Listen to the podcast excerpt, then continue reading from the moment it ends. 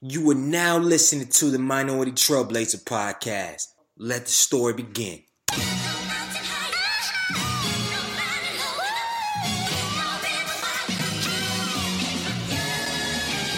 One time for the lovers, two times for the ladies, three times for the brothers, four times for the babies. Do you love her? Do you love her? Do you love her? Do you love her? Do you love her? Do you love her?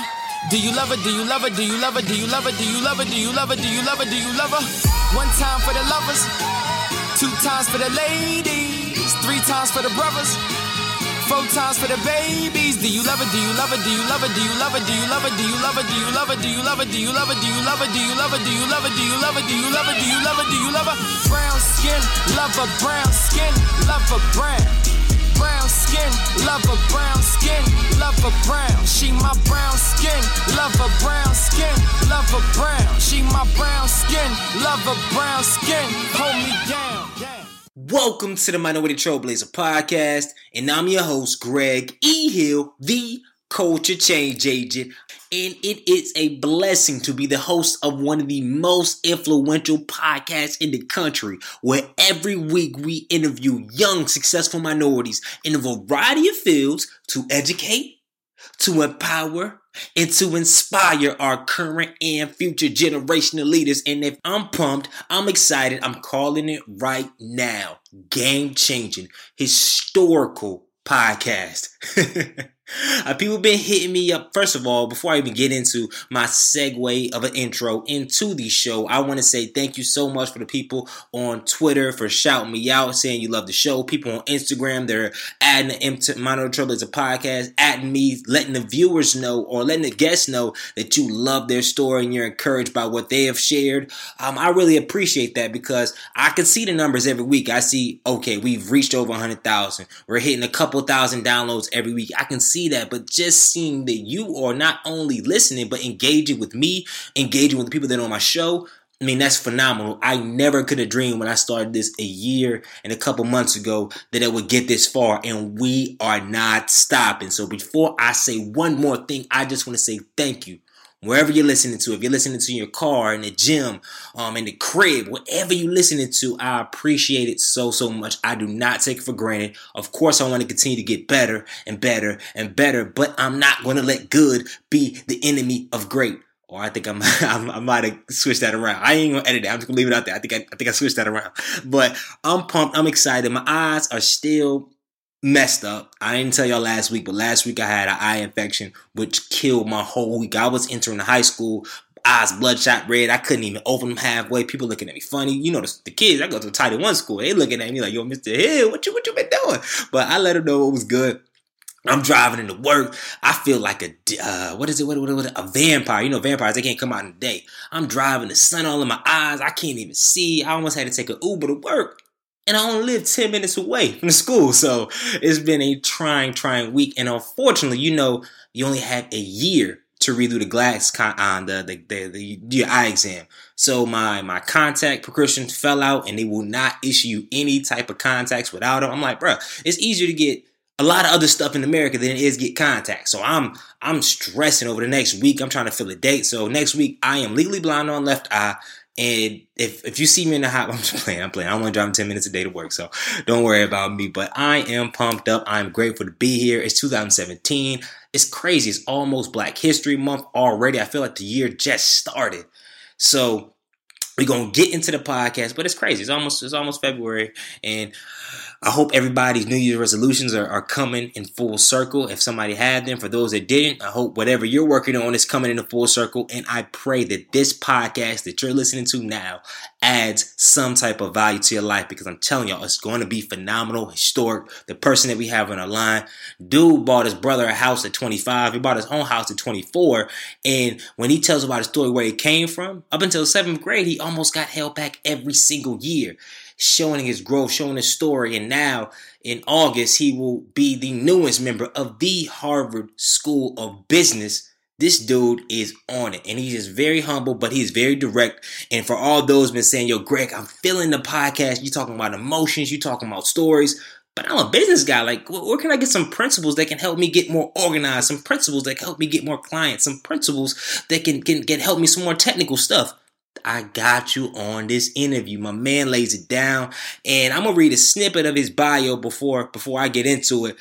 And also, I do want to say, please bear with me. The first fifteen minutes, I, you know, y'all know me. I love to talk. I love to ramble a little bit, so it takes us a while to get into it. But I'm telling y'all, this interview is jam-packed with value. Definitely stay tuned towards the end because he will be visiting a lot of major cities, talking for those that are interested in investigating and adventuring.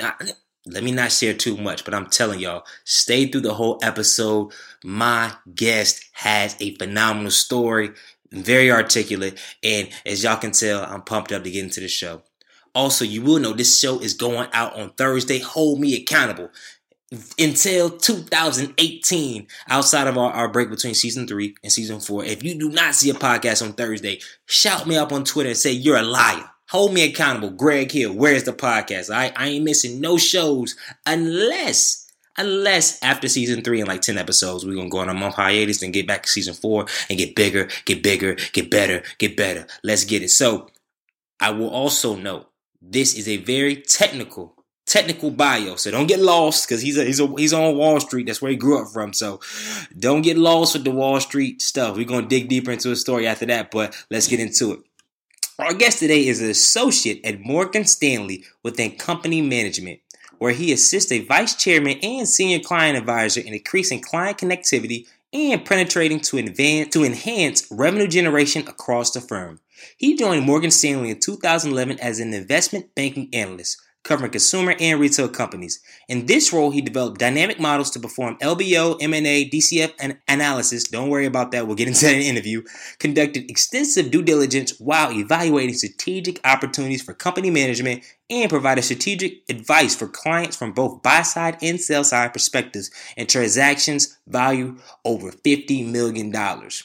Following this role, he transitioned to sales and trading, where he assisted a senior relationship manager in covering Morgan Stanley's largest clients, analyzed third-party data on business across institutional securities to identify incremental revenue potential, and developed action plans that were presented to Morgan Stanley's president of institutional securities. He also holds a bachelor's of science with a concentration in finance, legal studies, and business ethics from the University of Pennsylvania's Wharton School of Business. He remains actively involved in Penn's alumni community as both the recruiting director for Penn's virtual alumni interview program, as well as the interview chair for Northeastern P E P schools. He is also active with two nonprofit organizations, Management Leadership for Tomorrow and Sponsors for Educational Opportunity. And as mentioned previously, he is an upcoming member of the class of two. two thousand nineteen Harvard School of Business. Mind you, while working in undergrad, he worked three jobs and paid his way through school while still being president of his freshman class and holding president of Black Warden Student Association and a plethora of other different things. So this guy is a hard worker, he's a grinder, and he has a very, very direct, diverse, humorous at times, in real story, and I guarantee you're going to leave this podcast inspired, encouraged to be more, to do more, and of course, to live more. So without further ado, I would like to introduce my brother, Triston Francis, to the Minority Trailblazer Podcast. Welcome to the show. Thank you. Really appreciate it, Greg. Well, hey, let's, let's go ahead and jump in. So as customary, you already know we always start the show off with a quote. So Triston, please share with our audience a quote that you live by and a story among why that quote is so important to you. Yeah, I'd say I'm going to go to with Doctor Seuss on this one. And I would say, be who you are and say how you feel, because those who mind don't matter uh, and those who matter don't mind. And actually, as I'm saying it, I uh, – I realized that I got the quote wrong. So let me say it. Let me say it again. I'm going to go with Doctor Seuss. Uh, the quote is, be who you are and say how you feel, because those who matter don't mind and those who mind don't matter. And I really think that that's something I try to live by more and more, especially these days, because I feel like there's a lot of temptation to fit a certain mold. So to go down one particular path as opposed to really going after what it is that you want to do. And I think, you know, one example where I've lived by this and seen really good results is, you know, over over the years, especially kind of after having graduated from Penn, after having gone to Wall Street, been on Wall Street for a few years, I found a lot of people kind of reaching out to me, and I loved it when these people would reach out to me just asking, you know, how to break into the industry.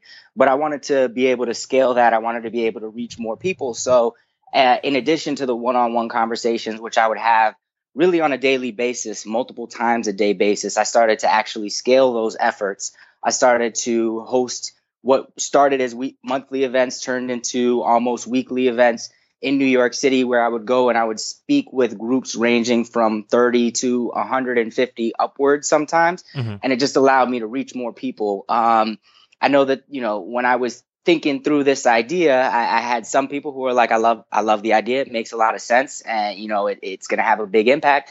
I had other people who had kind of trepidations of kind of going out on my own and just kind of doing my own thing, as opposed to sticking with maybe company organized events or more structured w- ways of kind of getting to them.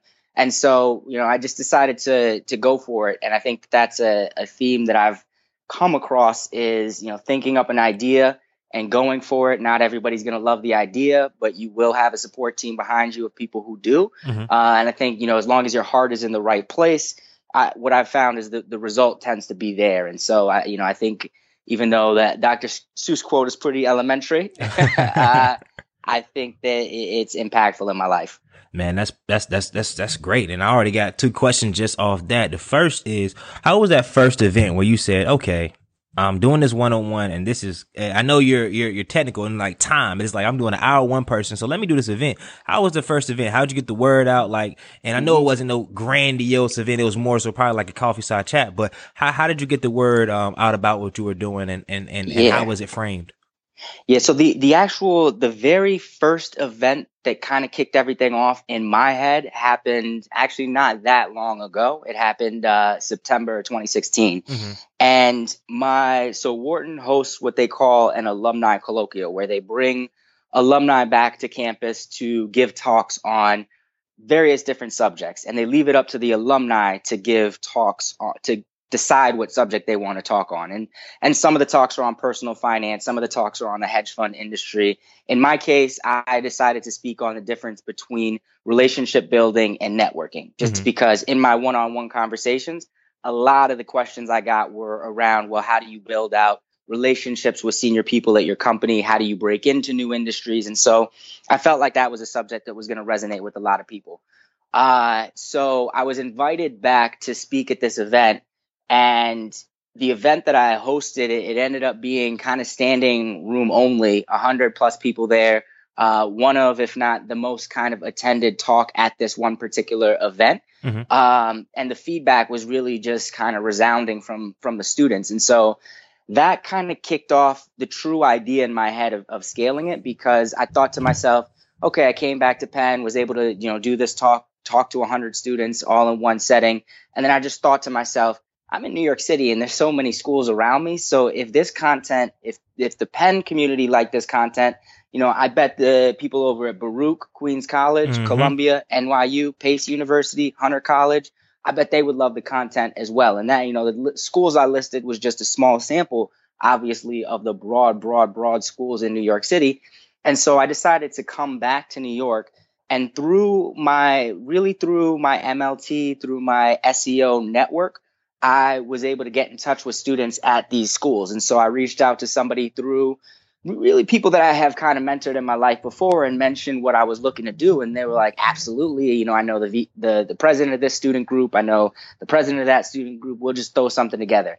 And so I really started just throwing these events together on the back of that one uh, Penn event.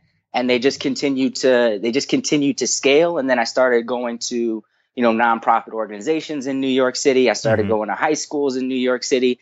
So it, it really kicked off with this one event at Penn. But I used that. That showed me that the kind of need and the desire for this content was there. And then I just took it back to, to New York City to try and scale it. And of course, you know, New York is a is a great city when it comes to scaling things.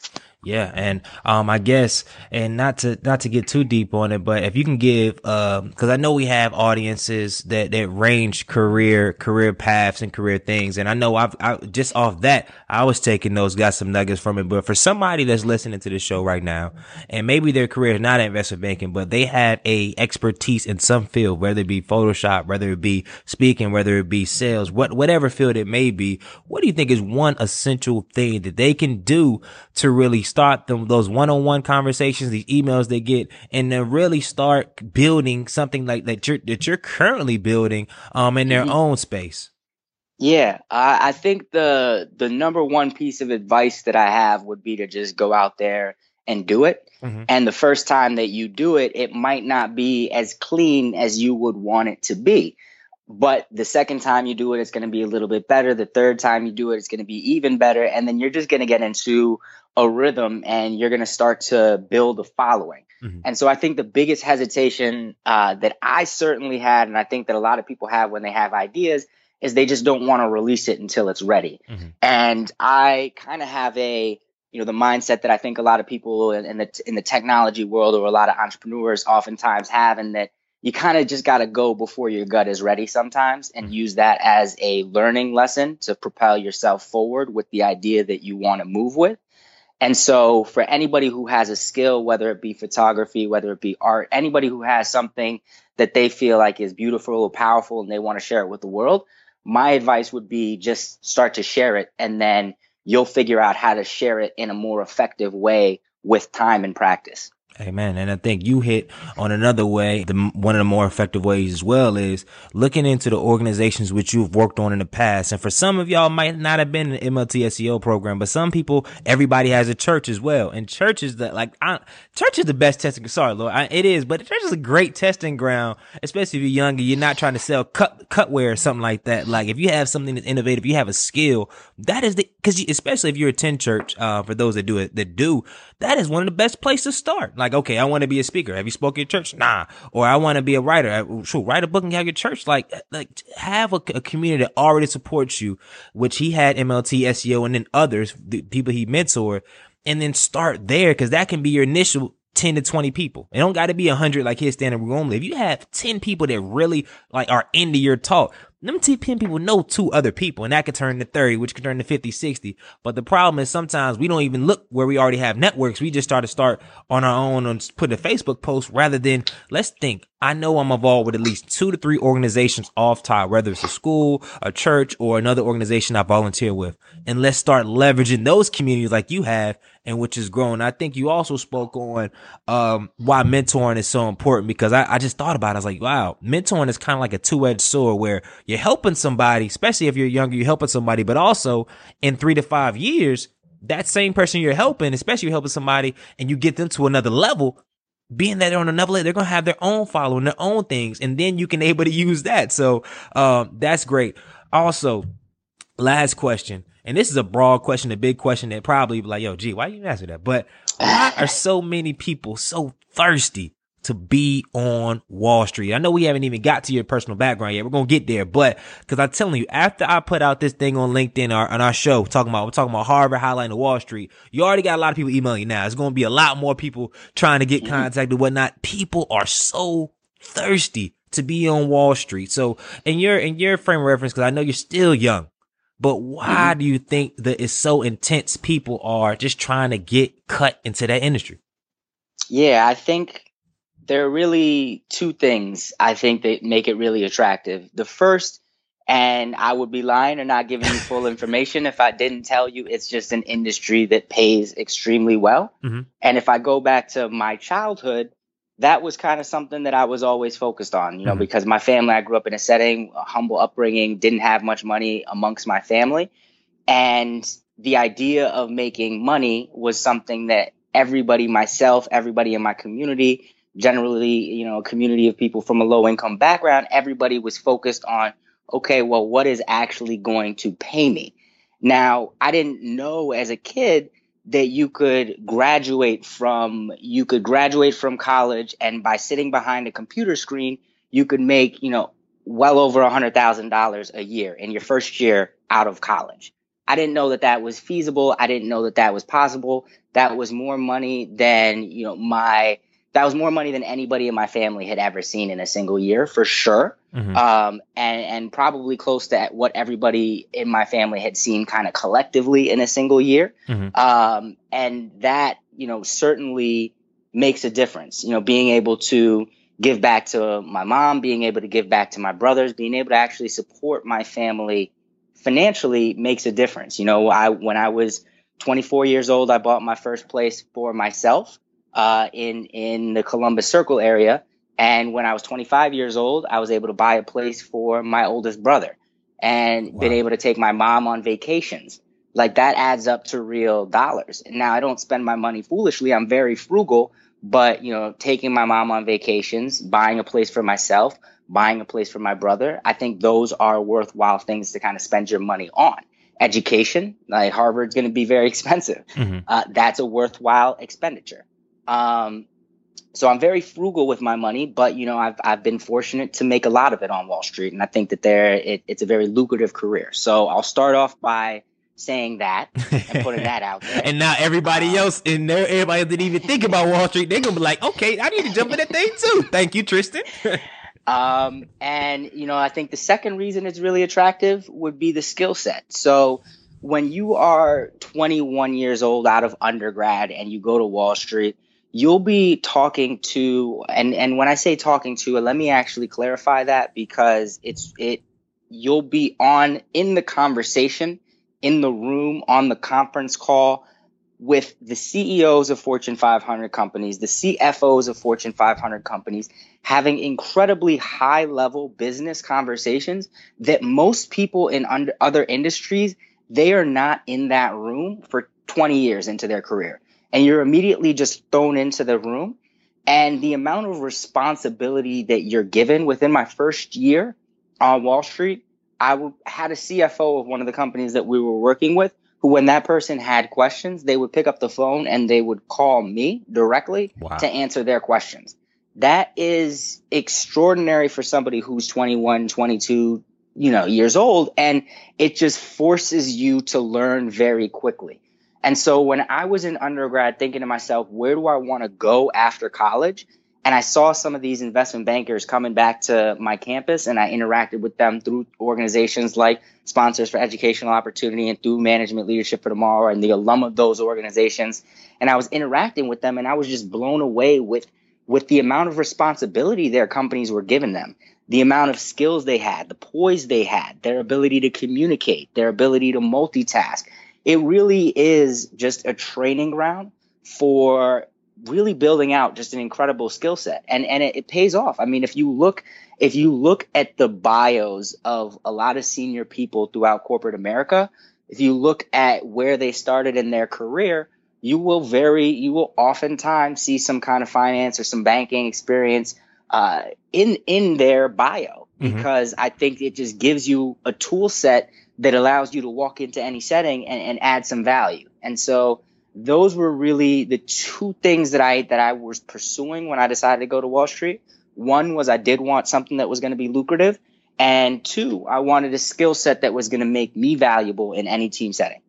Got you, man. That's that's phenomenal. I got a plethora of more questions, but I said, let me let me save that for the, the present day round going towards that, because I want to dig deep into your past. So for the people out there that's already salivating, like, I want to know how to, like, hold on, hold your horses for like fifteen minutes. Cause I know everybody's, a lot of people that's listening is probably going to be tuning in are going to be asking some more, they want some more pointed questions on getting in that industry. And then a lot of myths with that industry as well, which I would like for you to address too, because me coming from a, I was in finance, but you know, corporate finance and investment are totally different worlds. They like in different things. So you hear a lot about um corporate investment banking and whatnot. And I want to kind of, hopefully you can kind of clear up some rumors, or you can um val- validate some some rumors that we hear about it. But before we get into that, let's jump into deep dive into your story, like your origin story, who you are and where you're from, because you spoke a little bit about it, but please tell our audience a little bit about yourself and your journey um up until college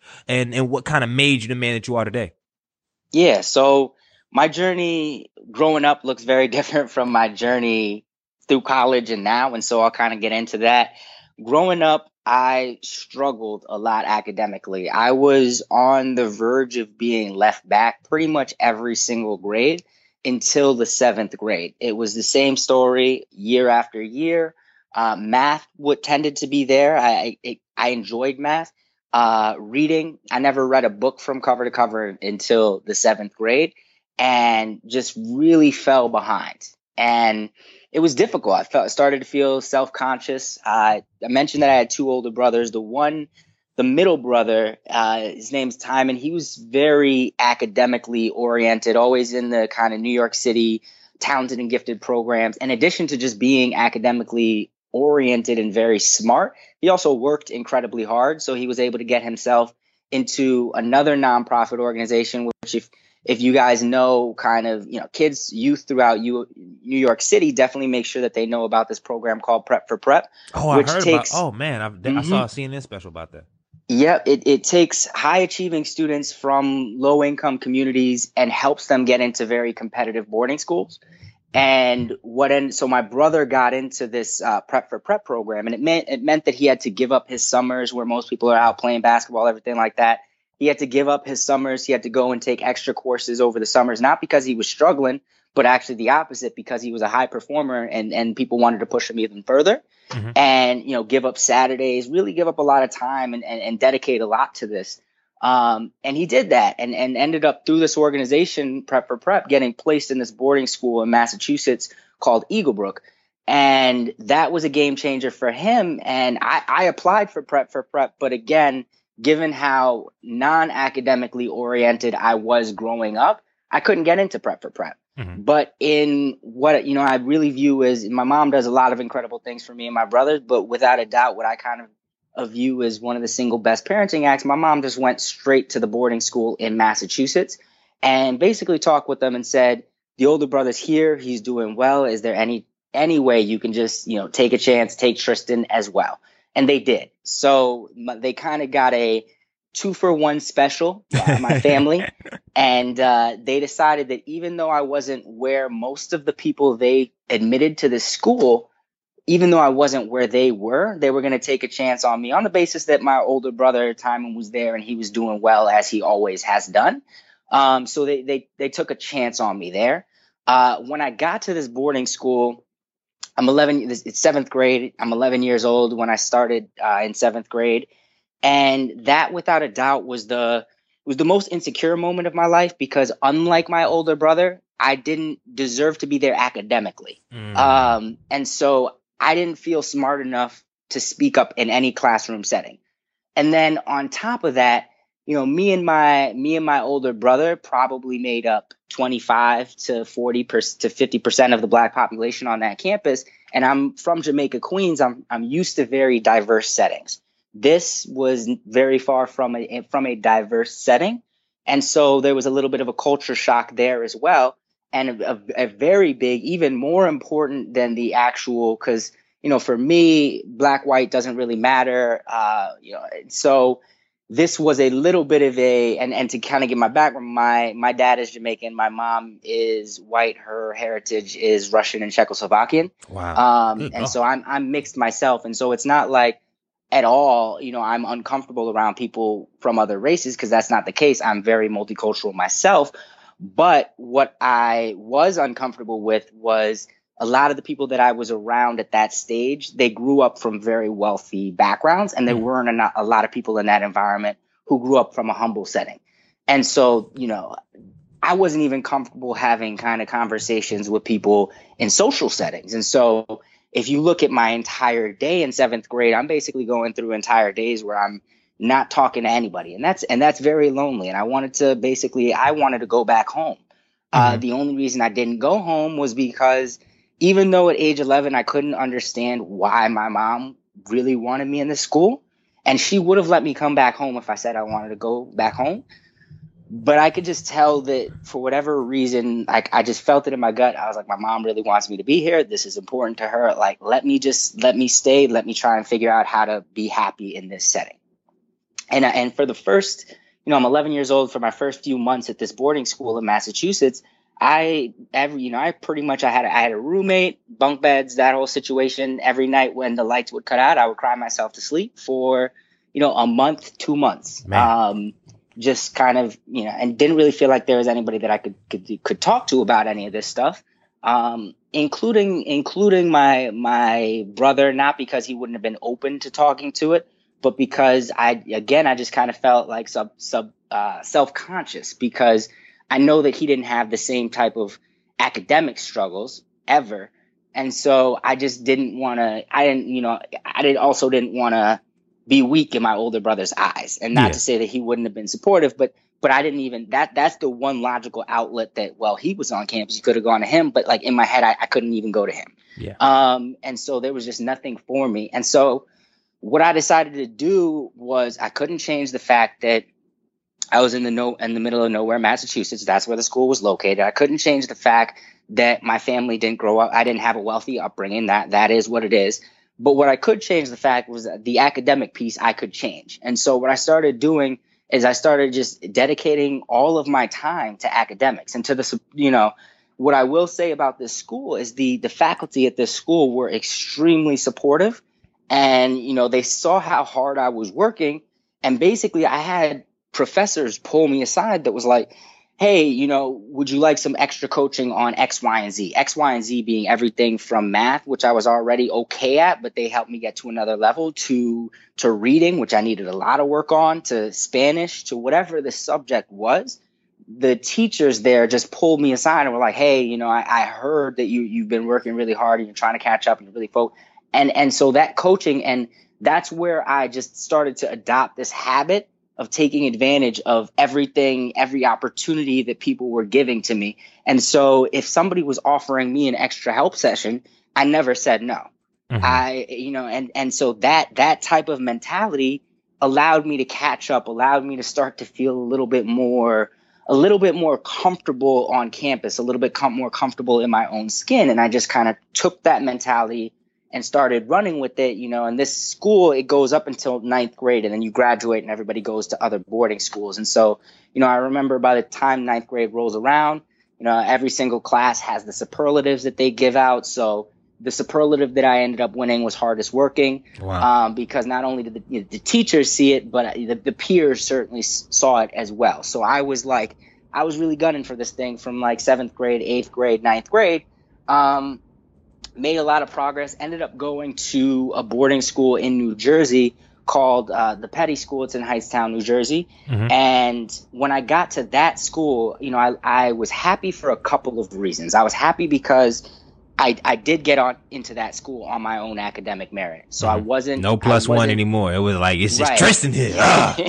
yeah, no plus one anymore. Now, my brother, my brother was at that school. But I say that I get in, got into it on my own academic merit because I applied to a bunch of different high school prep boarding schools, and I got into most of the ones that I applied to. So I don't, I felt like my academic caliber had been proved through that process. I ultimately decided to go to the one that my brother was at in New Jersey. I loved the school. He loved the school, and logistically going to the same one made it a little bit easier for my mom. And mm-hmm. so, you know, in my head, this was a great school. Why, why not go to it? My brother's there. He's doing well. And now, you know, I, I kind of felt like I could be my own academic man, so to say. Mm-hmm. Um, and so I went to this school, and I think the thing, so started there in tenth grade. I think the thing that differentiated me at that point was now finally, like, I had the academic chops, but on top of the academic chops, I was willing to work kind of unna- unnaturally hard for somebody who's fourteen years old, um, just because I had gone through that experience of feeling really inadequate and never wanted to experience that feeling in my gut again. And so the my willingness to just put my head down and work uh, at this new high school, I just kept going. And that's that's what allowed me, you know, in, in Massachusetts, I really went from struggling to on par. Mm-hmm. Um, and that was a huge turnaround. And then, you know, in New Jersey, this next boarding school, that's where I feel like I went from on par to really, you know, taking off, to somebody who can kind of go to an Ivy League school, to somebody who kind of can, can call their shot in terms of the academic direction that they wanted to have. And that was mainly my X factor, you know, was just my ability to kind of work hard, my ability to really to really push it. Um, and so I think that that was kind of what my high school experience was like. Uh, I had focused, you know, at this point, seventh, eighth, ninth, tenth, eleventh, and twelfth grade, focused primarily on my academics. So one thing I will say about my high school self is I was very shy and introverted. Um, I was actually, I've been shy and introverted my whole life. I still am introverted. I think the shyness has faded a little bit, but I am certainly still introverted. Mm-hmm. Uh, but, you know, I, and my mom always tells these stories of uh, when I was in Sunday school and she would go and she would talk to the other people at the church. Uh, apparently some of the people who led Sunday schools actually thought that I was mute, like, like, like physically mute. And, and, and there was one person who, after a while, heard me say something to my mom, just like when she picked me up one day, and she pulled my mom aside and said, "He can speak?"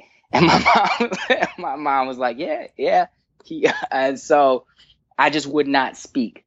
Um, and so I, that's kind of been the case for a long time. And then obviously the whole Massachusetts experience and feeling inadequate, that only took a, you know, a shyness and introversion to another level. And so basically, We're in, we're at high school at this point. I, I feel like I'm, you know, doing a lot academically, but I, I still am very shy and, and introverted. And so when I get to college, now I'm like, okay, I have the academic piece down. Quick question. Let me. Oh, yep. Quick question before, because I know you're about to get in your zone. Quick question before you get to college. I I, I just it was just on my head because I've heard about it in, in another podcast, but I just wanted to ask. Hopefully, I don't break up the flow. Is um. Goblin, in, in, in, in ten, twenty years, if you plan to have a family, you had children, would you send your children to a public school or a private school? It certainly depends on what my financial situation is. Mm-hmm. I think that if you're in a public school with a good zip code, I think you can get your kids a good education. And private school does not become necessary. Mm-hmm. If you are not in the right zip code, then as unfortunate as an, and, and unfair as that is, I do think you need to get them into a private school. Um, now, I think if I fast forward, I will be in a good enough situation to send my kids wherever I want financially. Mm-hmm. You know, I, I anticipate being in that position.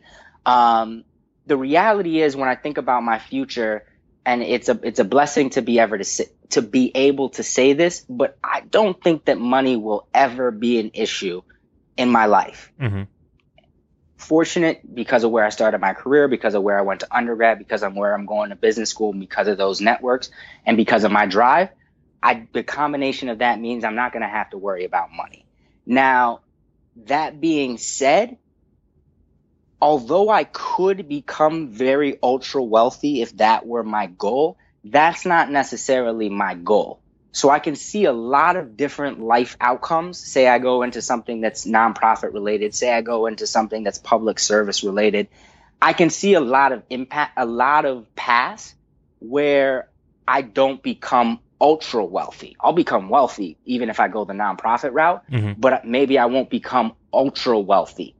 If I'm wealthy, then it may make more sense for, for my eventual kids to be in a public school setting, and, you know, and maybe it's public school until, you know, tenth grade, and mm-hmm. then in tenth grade getting them in that private school network. Because what a lot of these private school networks have that's different, it's not necessarily the education that's different, but it's some of those other services. As an example, mm. the, the, the college career counseling and the, the relationship that the prep school college career counselors have with the universities, it's a game changer. And so that's how there there's basically a oh. pipeline from these competitive prep schools into these top colleges. It's it's these phenomenal. I'm still in touch with my college counselor from high school, and he's phenomenal. And he single-handedly can help get people into higher tier schools, so to say, just because he's really good at what he does. Now, that's the kind of thing that you have access to in a prep school that you don't necessarily have the same access to in in a public school. So it's not that you can't get the great education in a public school, because you can, but I think some of those other services are just taken to another level in the private school setting. So I'm on the fence in terms of whether or not my, you know, and I do want to have a family one day, but I'm on the fence in terms of whether or not my kids would go to private school versus public school. And I think a lot of it is going, going to boil down into the numbers. Now, if I end up ultra wealthy, and it isn't even a consideration, like, you know, the, the, the monetary check to these schools isn't even a consideration, then yes, I would be sending my kids to, to private school. Next question, next question. So if you, if you had one word to describe your experience at UPenn undergrad, what would it be? And then tell us why you chose that word. Mm-hmm. Uh, the one word would be transformational. And the reason I use the the word transformational is because Penn, and I think, you know, it's the only undergraduate college I went to. So I, but I think that other college, I think it's just the reality of college. Completely, I could pick the part of myself that I wanted to change or wanted to make better, and I could just transform it into what I wanted. And so I think there were really two examples I saw of that. Mm-hmm. The first one, as I mentioned, I was very shy and introverted in high school and my whole life. I wanted to change that when I got to college. And the first thing that I decided to do when I got to Penn was I decided to, that I wanted to join student government. Not very easy for somebody to do when they're shy and introverted, but yeah. I forced myself, I forced myself to do it. I forced myself out of the com- my comfort zone. I went to, you know, every single one of the freshman dormitories. I went door to door. I knocked on doors. I, I actually kind of, I met my my girlfriend my freshman year. I met her while campaigning for student government. Um, so a lot a lot of positives came out of it beyond beyond student government. But but really, I think that I just kind of forced myself to do this. And then I ended up getting elected to student government. I'm blanking on what the exact numbers were, but it, I remember distinctly that it was literally by one vote. So I had wow. like three hundred thirty-three votes, and the person below me had like three hundred thirty-two votes or something of that nature. And I got, you know, got one of the seats on student government. And for me, that was a big moment because here I am, this person who's been shy my whole life, and I was able to be elected by my peers to represent them to the administration of the school in my freshman year. And it was just, it was a powerful moment. And it gave me this motivation, like, okay, I can, you know, I can do whatever it else it is that I want to do. I, if I set my, if I set my mind to it and go for it. And so that was the first experience that, that, that I think really resonates with that word transformational. And the second experience was, every single freshman has to take a writing seminar. And I took one, the topic that you take is kind of up to you. I took one on homelessness and urban inequality. And at the end of the writing seminar, I remember my professor pulling me aside and basically giving me a heads up. He was like, just so you know, I'm going to be giving you a B in this course. And I know that a B is much less than you were expecting or more than you would want, and what you, given how much you were working for this. But he was like, candidly, a B is very generous given the quality of your writing. And the way he said was, is the best possible way, purely from a good place. But he was basically pulling me aside to say, if you want to be successful during your time at Penn, it's not going to be about work ethic because you've worked harder than any anybody else in this class is what he basically told me. Mm-hmm. But it is going to be about skill when it comes to writing. And so he was like, whatever you have to do, I encourage you to figure out this whole writing thing very quickly. And so I did that.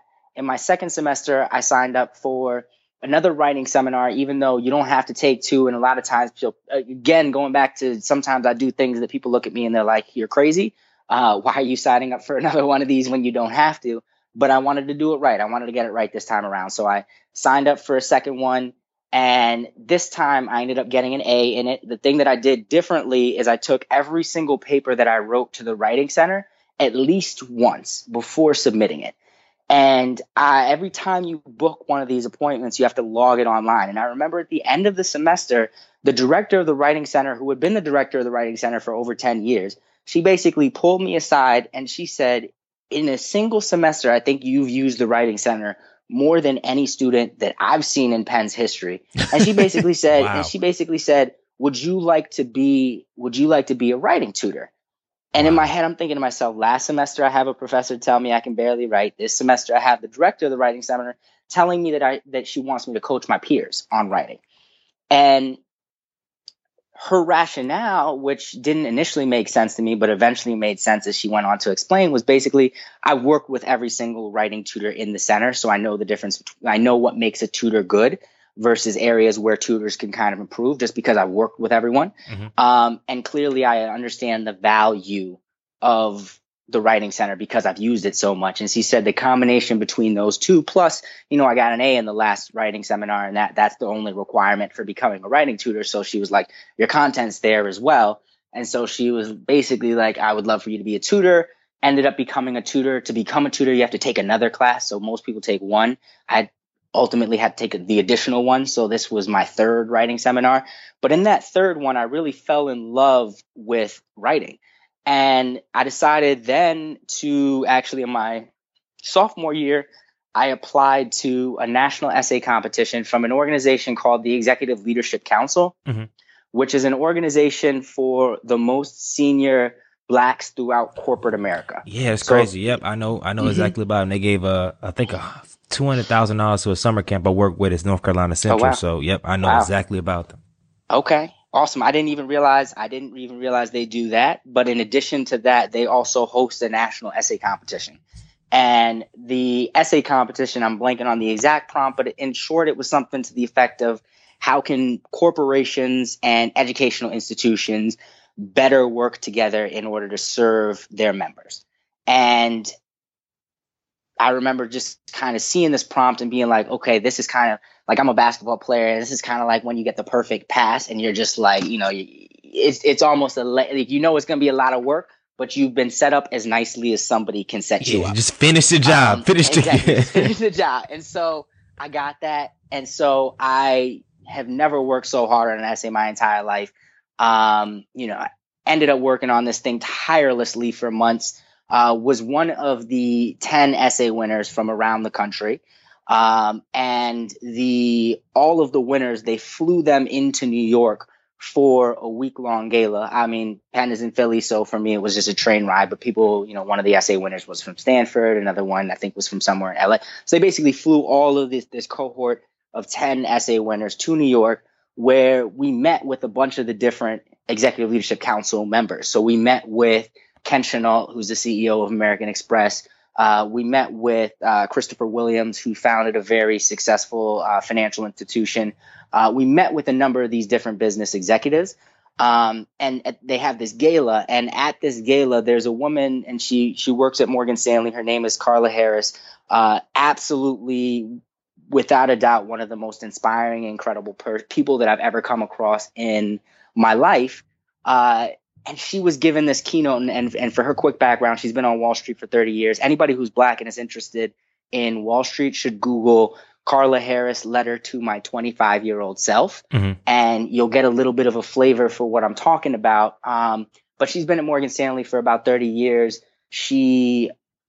In addition to being a banker, she's also a gospel singer. She's had sold out concerts at Carnegie Hall. Oh, she's I know what you're perf- talking about. She's, you know, performed at Madison Square Garden. She's written best-selling books. She's chair of one of President Obama's national councils. And so just absolutely incredible story. She was the keynote at this event, and it was the first time that I had heard her speak. And so she spoke. I went up to her after the event and basically told her, Carla, I'm interested in Morgan Stanley. If I end up at Morgan Stanley, can we sit down and have a conversation? Carla's one of those incredible people who always tries to help where she can. And so she was like, absolutely. And so I did that when I ended up getting to Morgan Stanley. But before we kind of fast forward to that, just to kind of recap, I, you know, again, going back to that word transformational, I went from really struggling in writing to becoming a writing tutor, to winning this national essay competition. And the reward for all that transformation was certainly kind of, you know, not only the scholarship money, but more importantly, this interaction with Carla, um, who I actually, that's who I report to today at, at Morgan Stanley. And so it, it all really came full circle. But when I think about my experience at Penn, it really is, it really just was this incredible transformative experience that, you know, it's going to be a part of my life for the rest of my life. And and and anybody who kind of knows me within the Penn community knows that I'm a complete geek when it comes to my school in terms of pride. um, so, you know, I use the, our school colors are red and blue, and I use the red and blue heart emojis oftentimes if I'm going to sign off on a on an email that's just something Penn related. so they, they they know they know that I that I'm absolutely in love with the school, and the reason I'm in love with the school is it. it It is a very special, it is a very special place. And it was for me, and it was absolutely transformative. Amen, amen, amen. So before I move on to um, that, we talk a little bit more about investment banking and talk about uh, future in business school. I did want to ask this question. I saw I saw it um, already in your bio, and you worked for for when you were the president of Black Warden, the association at at at, at, at Penn. I saw that you raised eighty-eight thousand dollars in corporate sponsorship. Um, mm-hmm. How were you able to do that? Yeah, I was able to do that. So a couple of things. Wharton just has a phenomenal brand. Yeah, um, and that meant attraction from corporate sponsors. Mm-hmm. And so what we were able to do there was basically go to these corporate sponsors and say, hey, we know you're really focused on diversity. We have a collection of what we believe to be the most promising undergraduates, diverse candidates that you could possibly get in touch with. This was this is, you know, this is the pitch that we're given. If you, you know, write a check uh, you know, for X thousands of dollars, um, and there were different tiers that they could write, sign in on, we will give you access to our members through an exclusive event where we'll kind of brand you. You'll be able to get the word out in terms of your opportunities. We'll prepare the members in the way that you would like us to prepare the members. We'll basically give you on a platter your top diverse talent.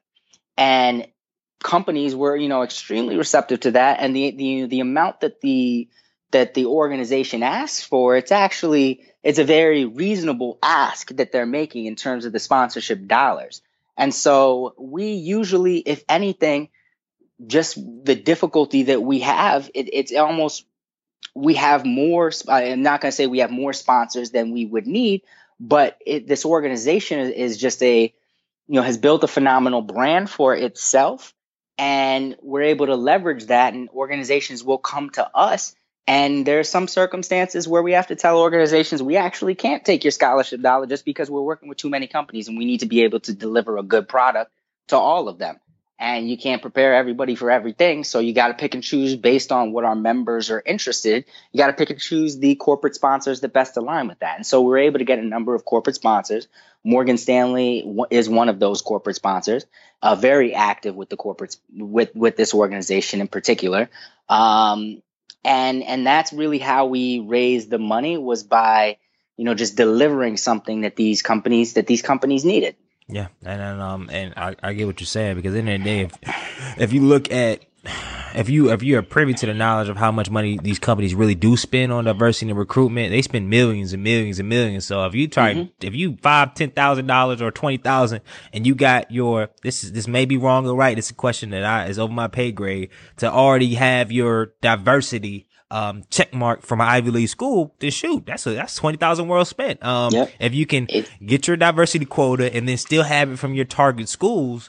For a company, I mean, it's just like, oh, how, I, I can't write a check any bigger to find yeah, that. Yeah, absolutely. And what we found is that the organizations that wrote the check, they are very, very, very happy with that check. It is well worth the spend, in their opinion. And, you know, it, it leaves the organization with more than enough money that we need to to self-fund ourselves and to do some pretty remarkable things for our members. Yeah. And um and before and, and we're about to transition to that. How did you even get into oh you already kind of explained your your segue into investment banking. That was with Carla, right? It was even... with it was with Carla. So by the time I had met Carla, this was in my so I won the essay competition was in my sophomore year, but the actual gala was in the first semester of my junior year. By the time I had met Carla, so the summer after my freshman year, I interned at Google in a sales role out in, in California for ten weeks. Mm-hmm. And then the summer after my sophomore year, I interned at Goldman within wealth management for ten weeks. Mm-hmm. And I, f- from both Google and Goldman, I had return offers to go back to the firm, to each of the companies. Morgan Stanley, I really had my heart set on Morgan Stanley. I just felt like it was the right culture. I oh, had some Goldman? mentors who was that. Absolutely. How's um, how the culture I, different? Uh, the cultures are very different. And I'm not going to say one is right versus one is wrong, but mm-hmm. one is right for me. Mm-hmm. And for me, I did feel more comfortable. I felt more comfortable approaching some of the senior people. I felt more comfortable asking for help. I felt more comfortable just expressing who I am as a person, what my beliefs were. Uh, and I didn't feel that same level of comfort at Goldman. So yes, you know, I had an offer to go to Goldman, and, you know, a lot of people, again, this goes back to that Doctor Seuss quote. A lot of people were telling me, you have an offer from Goldman. Why are you going through recruiting right now? And I would look at them and I would say, because I want to be a Morgan Stanley. And, you know, in my gut, I knew it was right. And, you know, when people are deciding between different firms, what I always ask them to kind of dive into is if they were, if, if, if you kind of think about each of these institutions that you potentially want to work for, I think the people, and, and I, you know, I, I hesitate because I know every company says, well, it's the people that make us different. Well, if everybody's people make them different, then how can you differentiate? Mm-hmm. But the way you can, the way you can differentiate is by asking yourself, look at the recent graduates. You know, now it, it, for me, I'm very fortunate because Penn, there were a lot of recent graduates at both. So I had a lot of different examples, but if you don't have Penn, you should leverage something like S E O, or you should leverage something like M L T, mm-hmm. or you should leverage something like another nonprofit organization. America needs you. There's a lot of organizations. So back to your question in terms of how people do it from, you know, these non-target schools, it's tapping into these organizations that are national and they don't care what school you go to. So S E O doesn't care what school you go to. M L T doesn't care what school you go to. So if you're from one of these non-Ivy League schools and you want to break into this industry, I would definitely encourage you to break into those networks, at, those networks and, and other networks to try and help you do that. But basically, what I did is I looked at recent graduates that were at Goldman, and I looked at recent graduates that were at Morgan Stanley, and I asked myself, if I were going on vacation, who would I want to go on vacation with? If I were going out to dinner, who would I want to go out to dinner with? If I were going to grab a drink, who would I want to go and grab a drink with? Every single time I asked myself that question, the majority of cases, it was that person at Morgan Stanley, just because the way they viewed the world was the way I viewed the world. And so when I thought about going to one of these places, getting your foot in the door, that's difficult. Yeah, sure. But what really matters is is actually succeeding once you're in the door. And if you go to the company where you're a better cultural fit, you're going to succeed. And when you succeed, that's when you get promoted. That's when you get paid. And so I wasn't just looking at this in terms of how can I get a seat on Wall Street? I wanted the right seat on Wall Street. And for me, culturally, that was at Morgan Stanley. And so I kind of had that figured out in my head by the time I was in college. Um, retrospectively, I, I, I made a bet and I, and I was right with that bet. And I have no doubt about that. Um, and so that's kind of, that is what I was, that is what I was looking for. And that's what I found. What would you say is the, was the biggest challenge you faced early in your, your career as a, as an investment banker? Mm-hmm. The biggest challenge that I faced early in my career as an investment banker, I really did not, coming from Wharton, there was an expectation that you would have taken certain courses and like, you know, and, and able to do certain things. And I'll be very candid when I say, while I was at Penn, I was working multiple different jobs, really financing my own way through Penn. And I really didn't take on, even though my bio says finance, like, yes, that is what my concentration was, but I really wasn't as gung-ho finance as a lot of the other finance people at Wharton, mm-hmm. candidly. And so I think my challenge was there was an expectation of people because I went to Wharton and graduated having studied finance. There was an expectation from people that was beyond what the actual reality of the experience was because I was working three different jobs. I was just trying to kind of get by. I was, you know, and and I think there was just a difference. And so early on in my time, I think there was a little bit of, of gap between subject matter content that I would have wanted to know coming into banking and subject matter content that I actually did know because I split my time at Penn doing so many different things, leading organizations and and and working jobs and and doing all these things that I didn't necessarily dedicate as much time as I wish I would have to some of the fundamentals. And so for somebody that is interested in Wall Street, what I would encourage you to do is actually really, really, really invest in those fundamental skills to make sure that you don't have some of those same challenges that I had early on because you can knock it out of the park in terms of the fundamentals. Um, so that would be the advice that I would give to somebody else uh, that, that I didn't even necessarily do myself. Mm-hmm. And I know, uh, and I, I alluded to this earlier in the show, but there is a lot of myths in, in, in investment banking. And I know sometimes I look, you look on T V and you look on movies, investment banking gets a a, a, a bad rap sometimes uh, because mm-hmm. they get bad rap as far as they're greedy. Bab mm-hmm. had their erratic, their, their, their, um, they only care about money. They work a thousand hours a week. They're always angry. They're always drunk and not really happy with their lives. And it just, it, that's the only picture you see. I mean, you, we, we watch the movie Wall Street and then you see him anytime you see investment banking, it's always this, like, what, what is your vantage point now that, that when you were on the floor, when you were in the industry?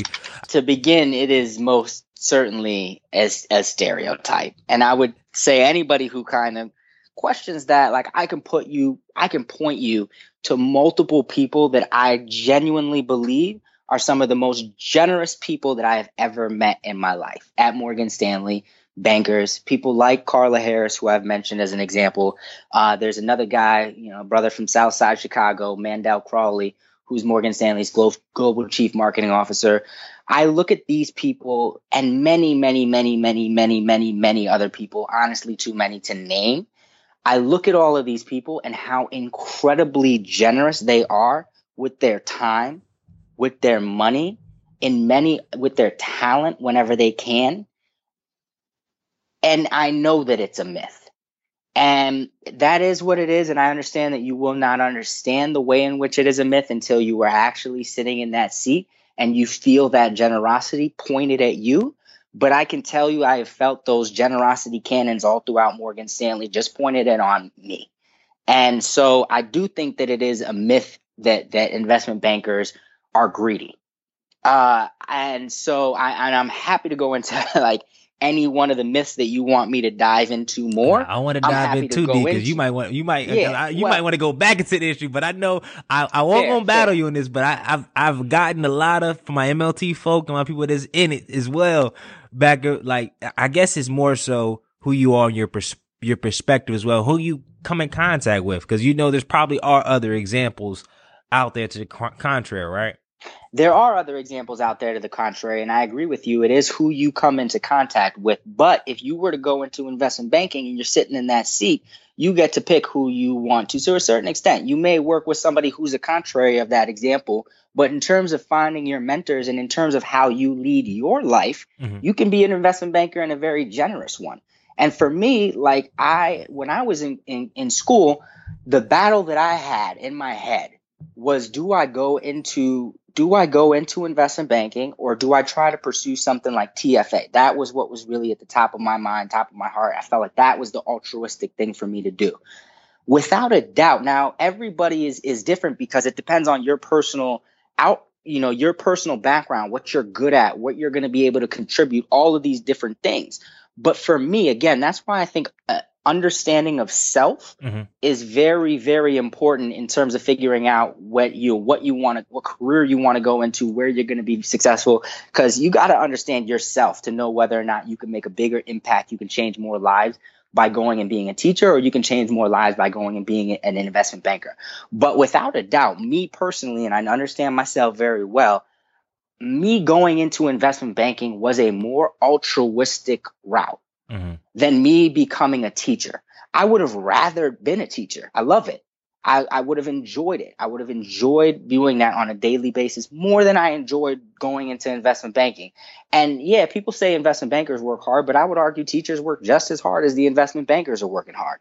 Um, and, and, and it's just a different type of hard work. Mm-hmm. Um, and so, but for me, going into investment banking meant that I was going to be able to support my family in a way that I couldn't have supported them if I went and did teaching. Me, investment banking meant that I was going to be able to open doors for other minorities who wanted to go into finance in a way that I couldn't really open as many doors through that seat as a teacher. But I could partner as a banker with the teacher and help them open the door. And so I was, me personally, was able to have a bigger impact, be more altruistic, give back more, be more generous as an investment banker than I ever could have by going into something like like teaching, that me personally. Now, that's kind of why I, I think it is such a myth that investment bankers are greedy. And now, are some investment bankers greedy? Absolutely. But look, there are a lot of educators that are greedy. um, so, you know, you're going to be able to find people on both sides. But what I would say to it is you choose the circle of people that you want to have as your mentor. you define what you want your experience to be. You don't let your industry define you. So to, to categorize an entire industry as greedy, I don't agree that I don't subscribe to that mentality, because I think it's a very limiting mentality that will only hurt you and distance you from what are potentially some very great people. And so to anybody who kind of subscribes to the belief that investment bankers are greedy, I would really challenge them to rethink that. I would challenge them to go to Google and to Google people like Carla Harris or like Mandel, who, again, are some of the most generous people that I personally have seen.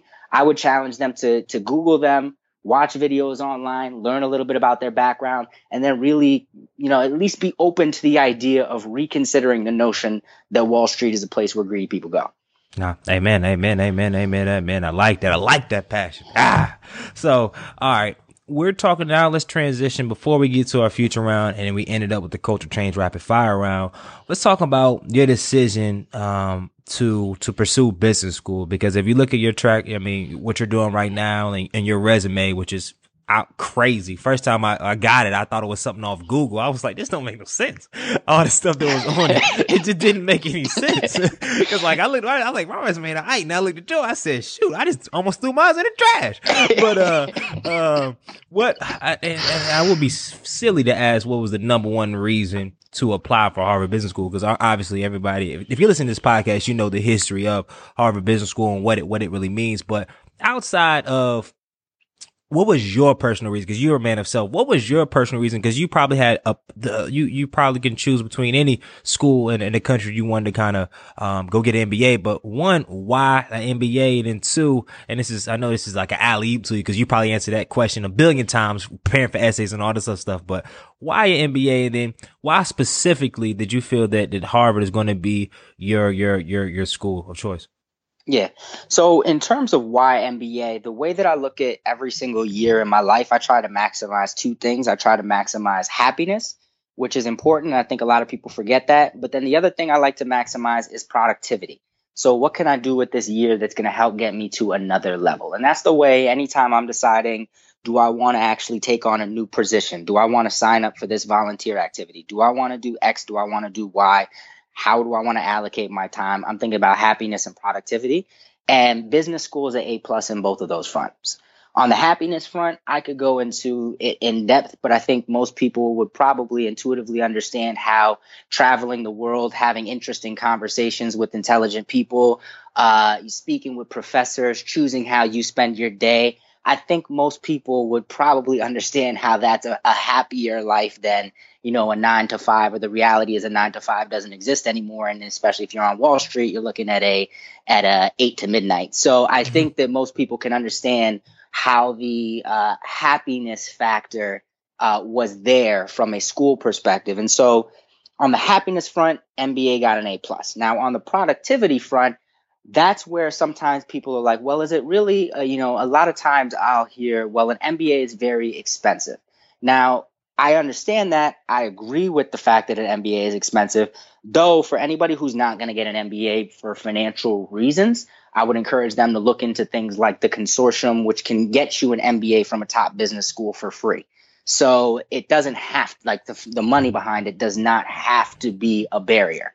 Now, not every school is a part of the consortium. So Harvard is not a part of the consortium, meaning I don't have the opportunity to go to Harvard for free. And I'm going to have to spend a lot of money in order to go to Harvard.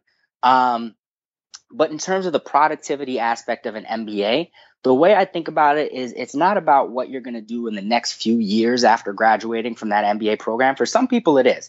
If you're in the nonprofit space and you want to be a banker, you like M B A, that's that's a very effective route to make that change. If you're a banker and you want to be a consultant, M B A is an effective route to make that change.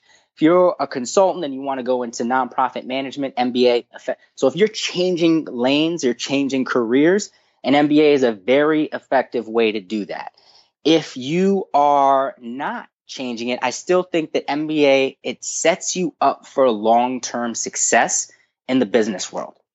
And it does so by basically giving you a network of people, a common experience. Right now I'm going through an exercise, and as a part of this exercise, I have to look up the bios of, of corporate board members. As I'm looking up the bios of corporate board members, I can't even begin to tell you how, like how frequently you see an M B A. Obviously, more often than not, mm-hmm. um, but beyond more often than not, you know, you just it, it's it's regular. So it's a, it's just part of the experience. It's it's part of being a part of that group of elite business leaders. Um, and it's the found it's it's one of the fa- like fundamental things. You don't need it necessarily, but it'll certainly help you get there. So to answer the why M B A, I do that through the happiness and through the productivity. In terms of the why Harvard, for me, I think that as I'm thinking about different schools, as I think about my background, as I think about my upbringing, I'm the type of person since eleven years on, kind of going back to that boarding school situation where I took advantage of, you know, I, I took the advantage of every opportunity that was given my way. And any time a teacher said, hey, I'll give you some extra help, I said yes. Um, my mentality is if you give me the resources, I will put those resources to use. Now, there is no school, in my opinion, in the world that has the same amount of resources as Harvard. I'm, and, and you could quantitatively look at that by looking at its endowment size. But even beyond that, the brand recognition of the university just goes, you know, anywhere in this world. And that to me is very powerful. I know that what I'm going to want to do one day, the kind of impact that I'm going to want to have, the type of global change, definitely in the U S, hopefully global, the type of impact that I'm going to want to have is going to require a lot of partners. It's going to require a lot of people. It's going to require a lot of resources. Harvard is a hub for all of that. Yes, other schools are as well.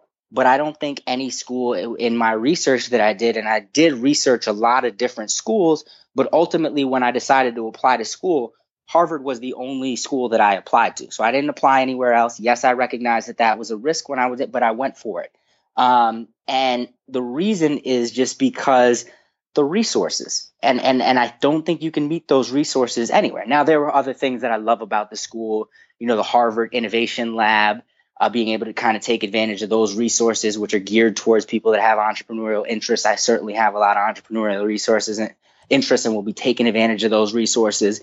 There are things like the case study method, which for me is just like a perfect way of learning. Um, and, and so there are other aspects of the school that I liked. But if I had to summarize in one word why Harvard, my word would be my that one word response would be resources. Got you, got you, got you. And what, and I, I know, um, what do you feel was the thing that made you stand out the most? Because, you know, everybody that's listening to this show knows that thousands of people not only apply to Harvard, but apply to some of the top business schools in the world, and they all have high G MATs. Everybody has a lot of experience. Everybody, not everybody, but a lot of people have amazing accolades. And I always am curious, and I, I talk to my colleagues all the time. They're in the process of, of going to business school right now. But what do you feel is the sole thing from your from, from your experience and, and, and what jumps out and what made you such a a, a, a candidate? So picking one thing would be, I really do think that these are very holistic. Yeah. yeah, I think that they're very holistic processes. So mm-hmm. I think it's very difficult to pick one thing. I think the, you know, Harvard's mission, it, it, the organization as an institution, they're focused on educating leaders who are going to, you know, really go out there and make like a difference in the world. Like that's what the That's what the organization is at its core looking to do. So not just looking to educate you for the sake of being educated. They're looking to educate you for the sake of making an impact on the world. And I think that that, you know, fundamentally what the organization is really focused on doing, my philosophy on life kind of aligned with that. So I would say that that was one thing that I had going for me. Another thing that I had going for me is part, if you break down the different parts of the application, part of it is, you know, work experience, you know, having done a very different set of things at Morgan Stanley. Like my resume looks very different from the typical finance person's resume mm-hmm. who goes to a top business school. Typically what you will see is you will see banking to business school, investment banking to business school, or you will see investment banking to private equity to business school, or investment banking to a hedge fund to business school. You won't see a lot of investment banking to sales and trading to company management to business school. It's just a more, it's a different set of experiencing. It's a different set of experiences that I've had that I think have kind of made me stand out from the finance crowd. Now, the other thing that I had is is two very strong letters of recommendation, which I do think are incredibly important. One letter of recommendation. So Carla Harris is an, an alum of H B S. She graduated in nineteen eighty-seven, and she's very active and prominent with the school. And she wrote me a very strong letter of recommendation. So that certainly helped put me on the radar. Then I'm very involved with Penn's alumni interview program. And I had one of the directors of the alumni interview program write me a letter of recommendation. Now, these neither of these are people that are very senior, but I don't interact with. Both of them are people that are very senior, but I have regular interaction with them. And if I were to pick up the phone and call them, like I would get on the phone with them. Mm-hmm. And so they really knew me as a person. They knew what drove me. And so every aspect of my application was was woven together, like, you know, very delicately and very intentionally and very strategically. So I think that that helped me stand out. And then I think that when you have those ingredients, you're going to get an interview. Once you get an interview, and every school has a different policy around their interviews, but with Harvard, and it's stated online, if you get an interview, fifty percent of the people that get an interview with Harvard are ultimately admitted. Mm-hmm. So now it's up to how you're going to do in that interview setting. Now, I don't, I'm not big on leaving things up to chance. And so I prepared. And so leading up to the interview, I made a goal of doing one mock interview a day with an H B S alum, either a mock interview or an informational interview, which I basically helped me prep in the same way that a mock interview does, at least one a day for the months leading up to the actual interview. And so I was able to walk into that interview with extreme confidence. How many did you end up doing? Ah, uh, man, probably fifty or sixty. Man, you are giving um, tens of thousands of dollars worth of advice right here. Hope y'all paying attention. That's insanity. fifty or sixty. Yeah. Okay, let you, let you keep doing this work because you're just, yeah, go ahead. Keep going. Um. So, and, and fifty or sixty is just what I did. To clarify, that's just what I did in the few months before the interview. Mm-hmm. Like if you, if you count all the informationals that I've had with H B S alum, targeted conversation is definitely hundreds, um, easily. Um, and so, yeah, I had done my homework before that interview.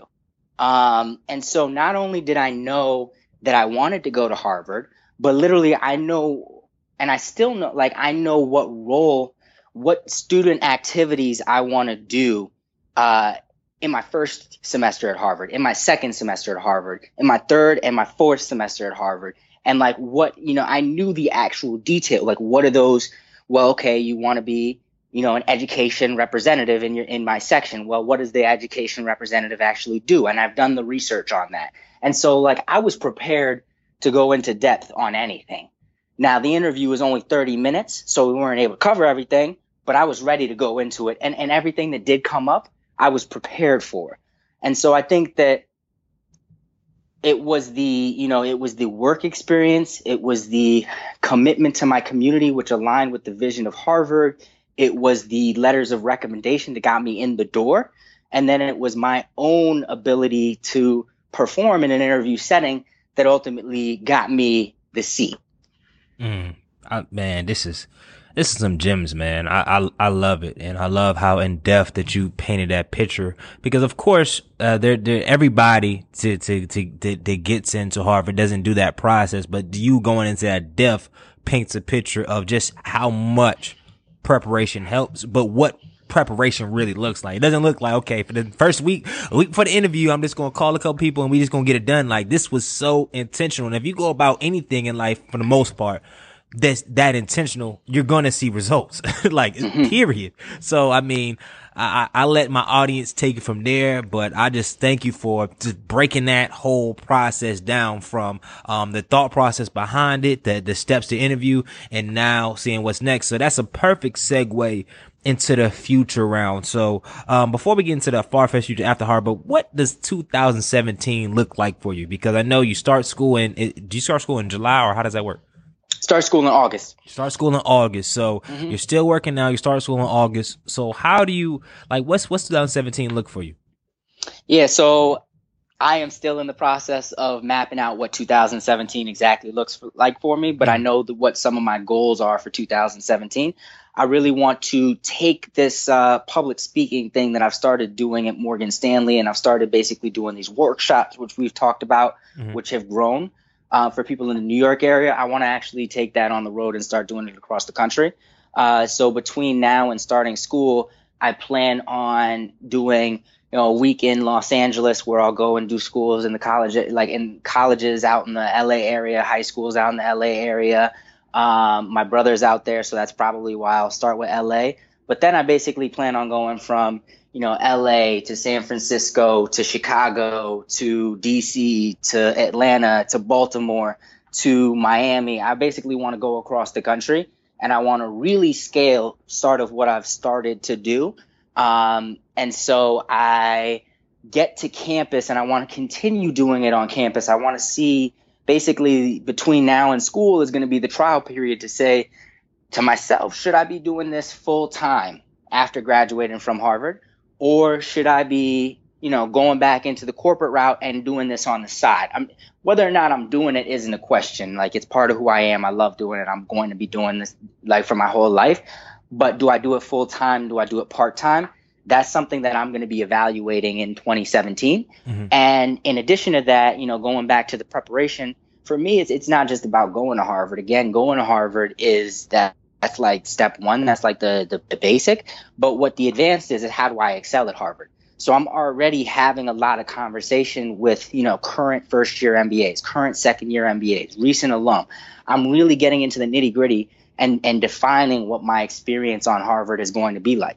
I'm already making progress. You know, I was connected to a professor yesterday. I'm already making progress in, start, in terms of building those inroads with some H B S professors that I want to do work with. And so basically, I'm trying to accomplish two things in twenty seventeen. I'm trying to set myself up so that I knock it out of the park when I get to Harvard. And I'm also trying to knock it out of the park in terms of really maximizing the number of students and recent alum that I'm able to reach through my talks. Gotcha, man. Um, I guess to give a, a sneak peek to your, what is, what is, what do you think is going to be your thought? Like what, what is going to go into, cause I know you're still developing into the thought process, like after Harvard, as far as continuing to maybe do it on your own or not, because I think a lot of people listen to this show, and I know I got a lot of my M L T colleagues that tune in frequently, and they're, they, a lot of them think as well, like, okay, I go to the school, and even if I'm I'm doing consortium, even if I'm not paying that much, still at the end of the day when I graduate, I can continue my my ideals and dreams of doing my thing full time, or I go ahead, work for a couple years, stack up. Like, it, that's a big question out there for a lot of people, because a lot of people that go to these type of schools have great ideas that they've already put into practice. And it's like, well, I could leave, like, because it, it's just hard to say, okay, I'm not going to take the two hundred thousand dollars offer. I'm just going to be giving talks. It's like, well, it, it just kind of defies. So what, what would you say is the core things that you're going to probably be, be, be thinking about in regards to that decision? If, or, or if you're, if you, if you thought about that? Yeah, I have definitely thought about it. And the core thought is going to be whether or not I need more professional corporate experience mm-hmm. to be impactful with my talks. Yeah. So if I'm finding that, you know, like, yes, I've, I've had a good amount of experience, but say, you know, ultimately one day I want to do executive coaching and I want to coach Fortune five hundred C E Os. Now to co- coach Fortune five hundred C E Os, I think I need more work experience than the five years of, of work experience that I've had at Morgan Stanley. And so if if you look at my LinkedIn profile and you see that I went the corporate route as opposed to, you know, going out and doing my own thing, then realize that that was very intentional in the back of my head. And that's because I want to be able to coach Fortune five hundred C E Os one day. And so as a result of that, I felt like I needed to get a little bit more, you know, and so that would be the reason that I go corporate as opposed to the paycheck, because going back to what I said before, even if I go the nonprofit route, I have no doubt that I'll be wealthy. Um, and I think that the other thing that people don't sometimes realize, and then again, this goes to this goes to resources, and this is very specific to Harvard, but they have they have loan forgiveness. So if I go out and I do my own thing, I start my own thing, I do something that's social impact oriented, they'll actually forget, like I won't have to pay the full price tag of that Harvard education, versus if I go and I do something that is for profit, I'm definitely going to have to pay that full price tag. And so, yes, you know, typically you do graduate with student debt, but if I graduate and I go and I do something like social impact oriented, a lot, I can have some of that debt forgiven. And so financially, that'll make it a lot easier probably than people really realize. Um, and so I think that there's, you know, there's a number of different ways that this could turn out. Mm-hmm. Um, money most certainly will not be the number one motivating factor between what I do after business school. The number one motivating factor is going to be what it, post-business school experience is going to give me the best foundation to be able to ha- have sustained impact throughout the rest of my professional career and life. Mm, amen. Amen. Amen. I like that. Um, and our last two before we jump into our culture chain rapid fire round um, is if you could speak, if you had an opportunity, you walked into a room and the person that was in front of you was your the high school version um, of yourself. What, knowing what you know now, what do you think? What would you say to him? Yeah, I would. I would say to myself to to speak up and, and go for it. Um, I now I have this mentality where I just go for it. Um, and I did not have that. I was very, again, I was very shy and I was very introverted and I was worried to fail and all of this stuff. And, you know, my, and I'm going to take this line from Carla, who, who she'll say this in a lot of her speeches. She'll say, you know, life is not a dress rehearsal and you only have one shot. So go out there and make the performance that you want, you know, so I would tell myself your college experience, your life, it's a blank canvas. And like you, you are an artist. So paint the life that you want. Don't try to Google the, the uh, picture of somebody else's life that you think you like. Just actually go out and paint the life you want, viewing it as a blank canvas. So that's, that's the advice that I would give to myself. Mm. Love that. Love that. And when it's all said and done, at the end of the day, when your career is over, when um, and, and not to get dreadful, but how do you want to be remembered? Uh, by the number of lives that I touched. Uh, so I want to be remembered as somebody who really made an effort to help everybody that I had the opportunity to interact with in my life.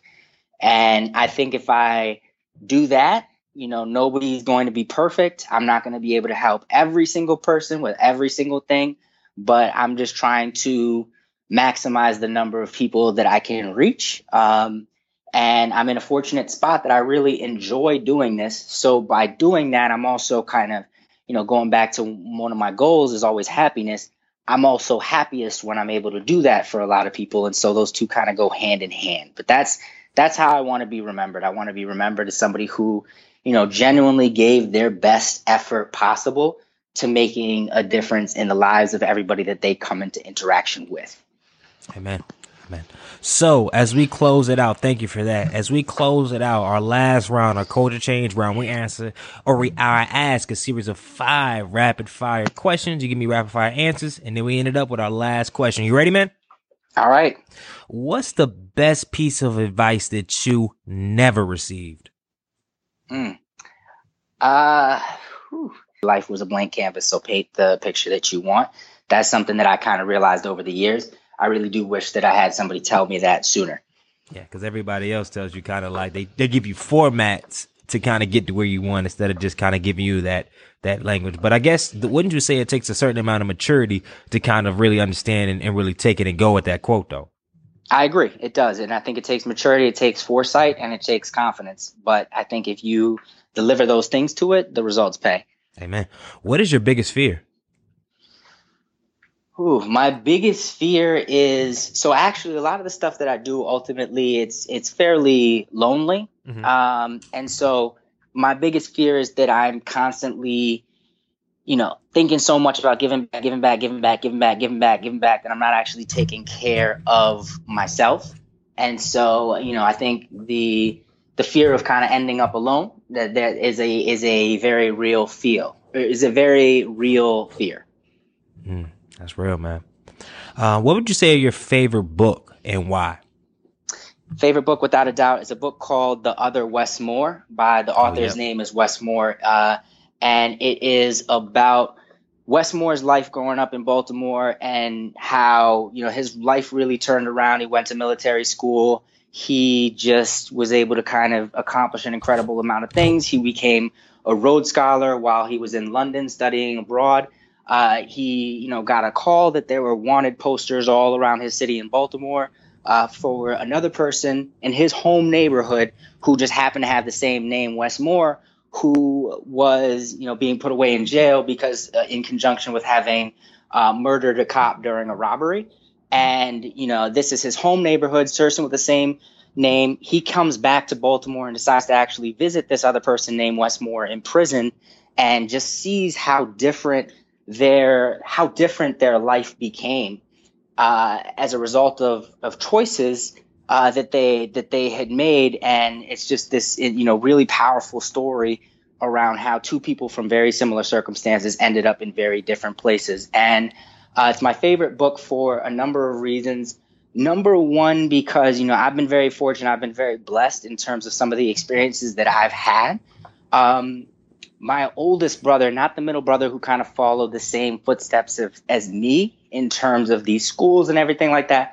My oldest brother didn't have the same type of educational opportunities that he's had. And I've just obviously I, I work I've, I'm working with him, you know, the the The purchasing a home for him was a way of really motivating him. And, and I think it's doing that. And and really, if he had kind of had the same, like if he was younger than me and he had the same opportunity to go to that school and my mom could have negotiated a three for one deal as opposed to a two for one deal, then he would have been, you know, probably in a, in a very incredible place. And I and I still have no doubt that he will one day get there.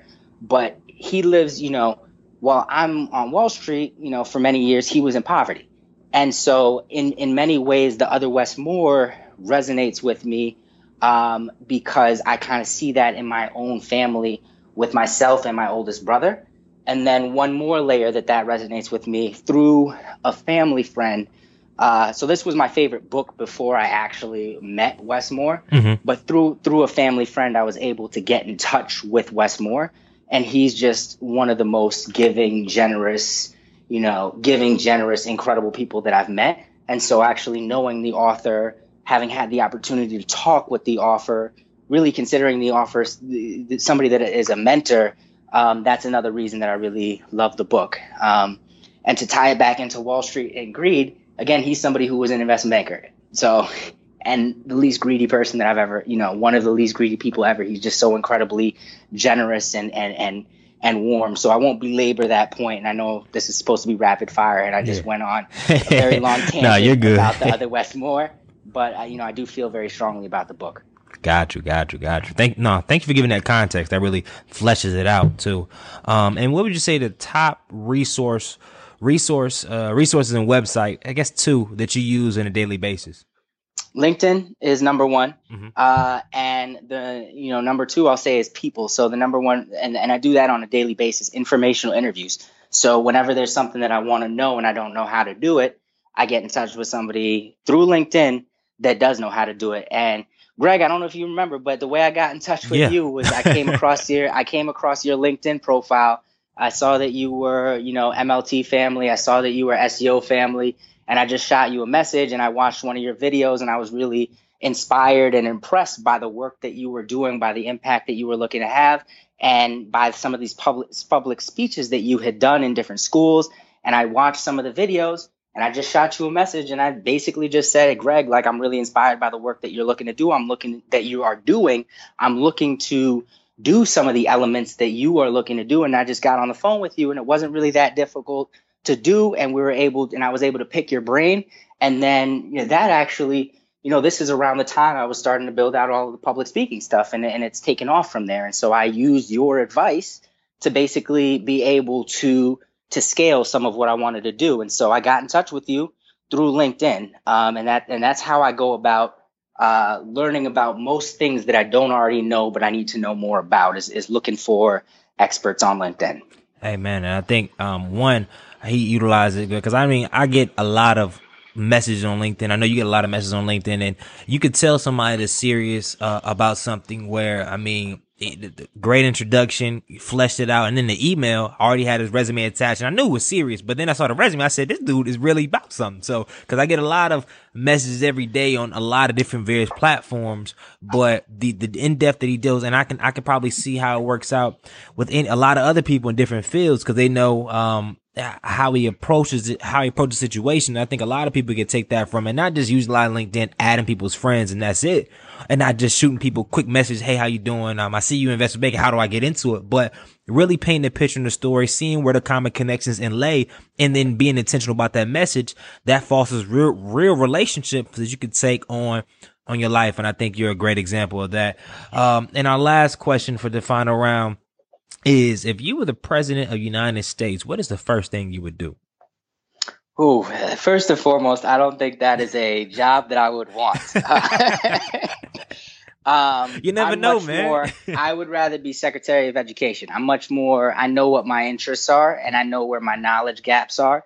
And so I won't kid anybody and, and say that I'm qualified from a well-roundedness perspective to to fill the shoes of uh, President Obama, who I think did an incredible job. I won't say that I kind of have that same skill set, but yeah, you, you're right. I never know, and I would never cross something off my list, and I certainly would never say it's impossible, because I don't think anything is impossible in this day and age.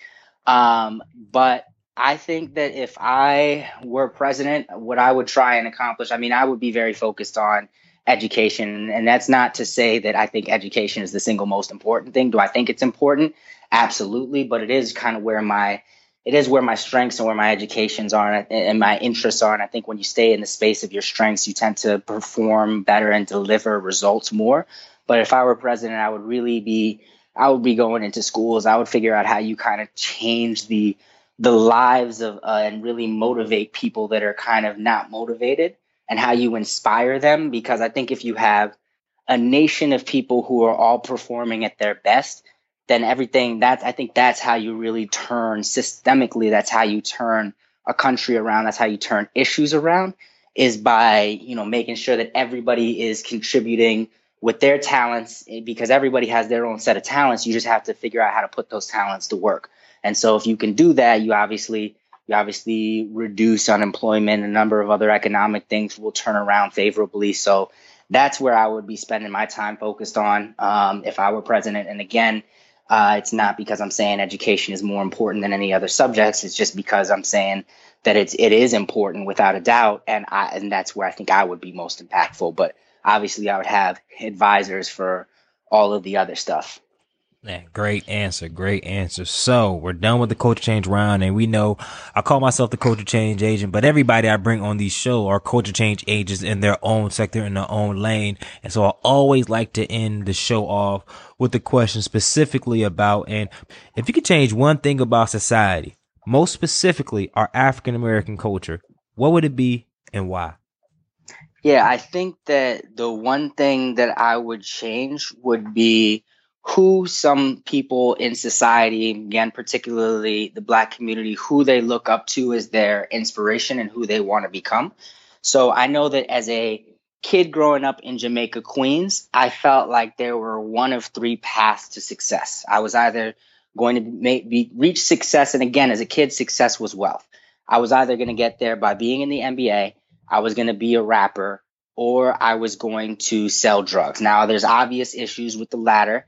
Um, and, and, but the reality is, like, those are in the community I was in, I felt like those were your three outlets to, to, to wealth creation. Mm-hmm. Um, and, you know, and so I wanted to be, mine was, I wanted to be a professional basketball player. That's, that's what I thought I wanted to be when I was a little kid. That's who I kind of idolized as a little kid. Um, basketball players. And, that, and again, I'm not saying there's anything wrong with training yourself and trying to be an excellent athlete. But I, what I would want to do is I would want to real like I would want society, people that are young in the Black community, to realize that, especially if you're targeting your your goal of wealth, that's not the way to go about it. As an example, you know, when I'm doing these talks, I'll ask people, you know, who are your favorite rappers? And they might say, you know, Drake. They might say Nicki Minaj. They might say, you know, X, Y, and Z people. And then you go into what their net worth is. And it's like, okay, well, Drake's net worth is one hundred million dollars. You know, the real people who have net worth in the rap industries are the ones who they're more than just rappers. Jay-Z, Diddy, Doctor Dre, those are the wealthiest rappers. And then beyond that, you add up the wealth of all of those very wealthy rappers, and it's still, you know, a fraction of the wealth of somebody like a Robert Smith, who's the second wealthiest Black person in America behind Oprah. He started a private equity company called Vista Equity Partners. And so, you know, he's worth, I don't even know, it's about two billion dollars or something like that, probably more. Um, people don't know of those people as examples. And so the thing that I would kind of want somebody in, you know, that's young and in the Black community to really realize is, is think critically about who it is that you view as your idol. You know, do you really view Lil Wayne as your idol? Or can you transfer that over and view Oprah as your idol?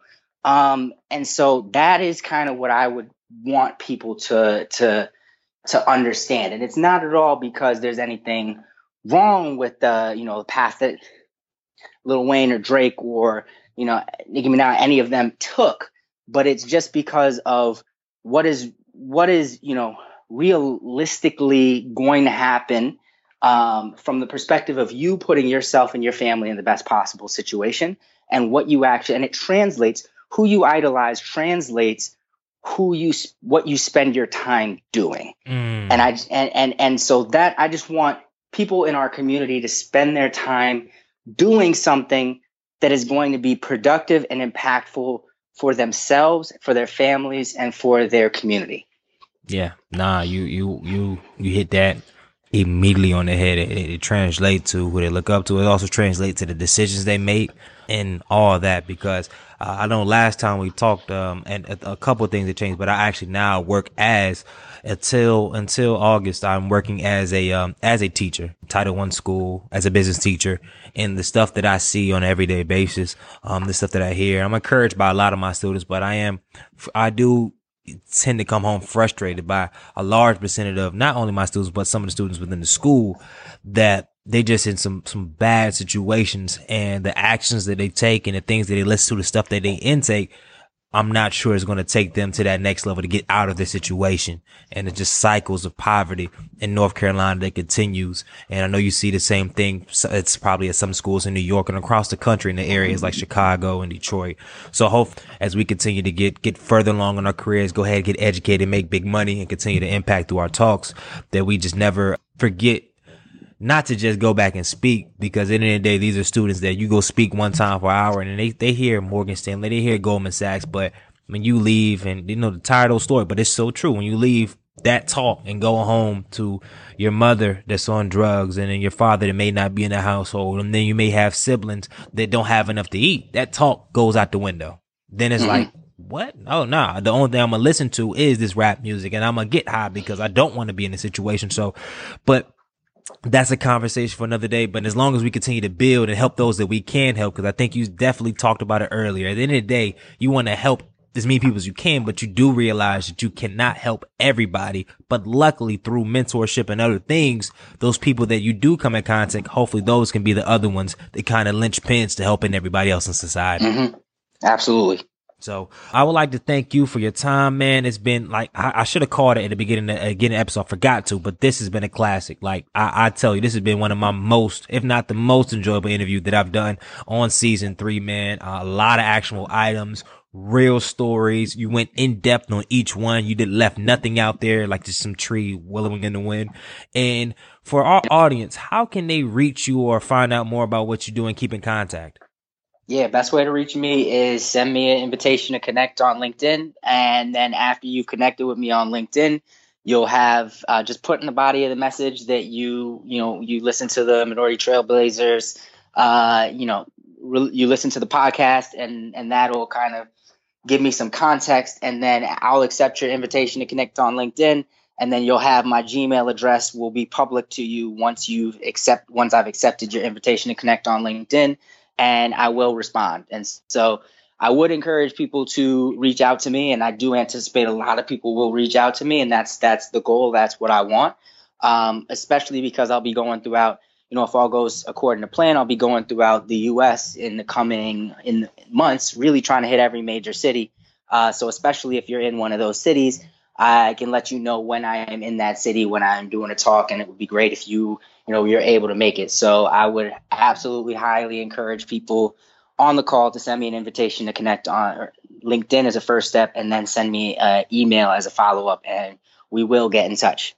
Hey, man. So everybody on the call, um, everybody that's listening online, please, I will have all the information in the show notes as far as a link to his LinkedIn profile and all those good things. And as he updates his information on his, on his tour and his speaking, I will make sure it's on our website and y'all will be aware. So make sure you reach out, and don't reach out, hey, I listen to the interview, how do I do this? Please have some context and, uh, and, and have something worthwhile so that he can, he can, he can know how to help, because I think that's a lot of, uh, and that's a whole nother podcast for a whole nother day, people. Once again, from Minority Trailblazers heart, from my heart, man, thank you for giving us well over an hour and a half of your time on a Monday, man. Yeah, no, it's uh, it's truly a pleasure. And that's a wrap, Minority Trailblazer Nation. I'm telling y'all, I did not, we did not mean to do an hour and forty minute plus podcast. That was not the intent.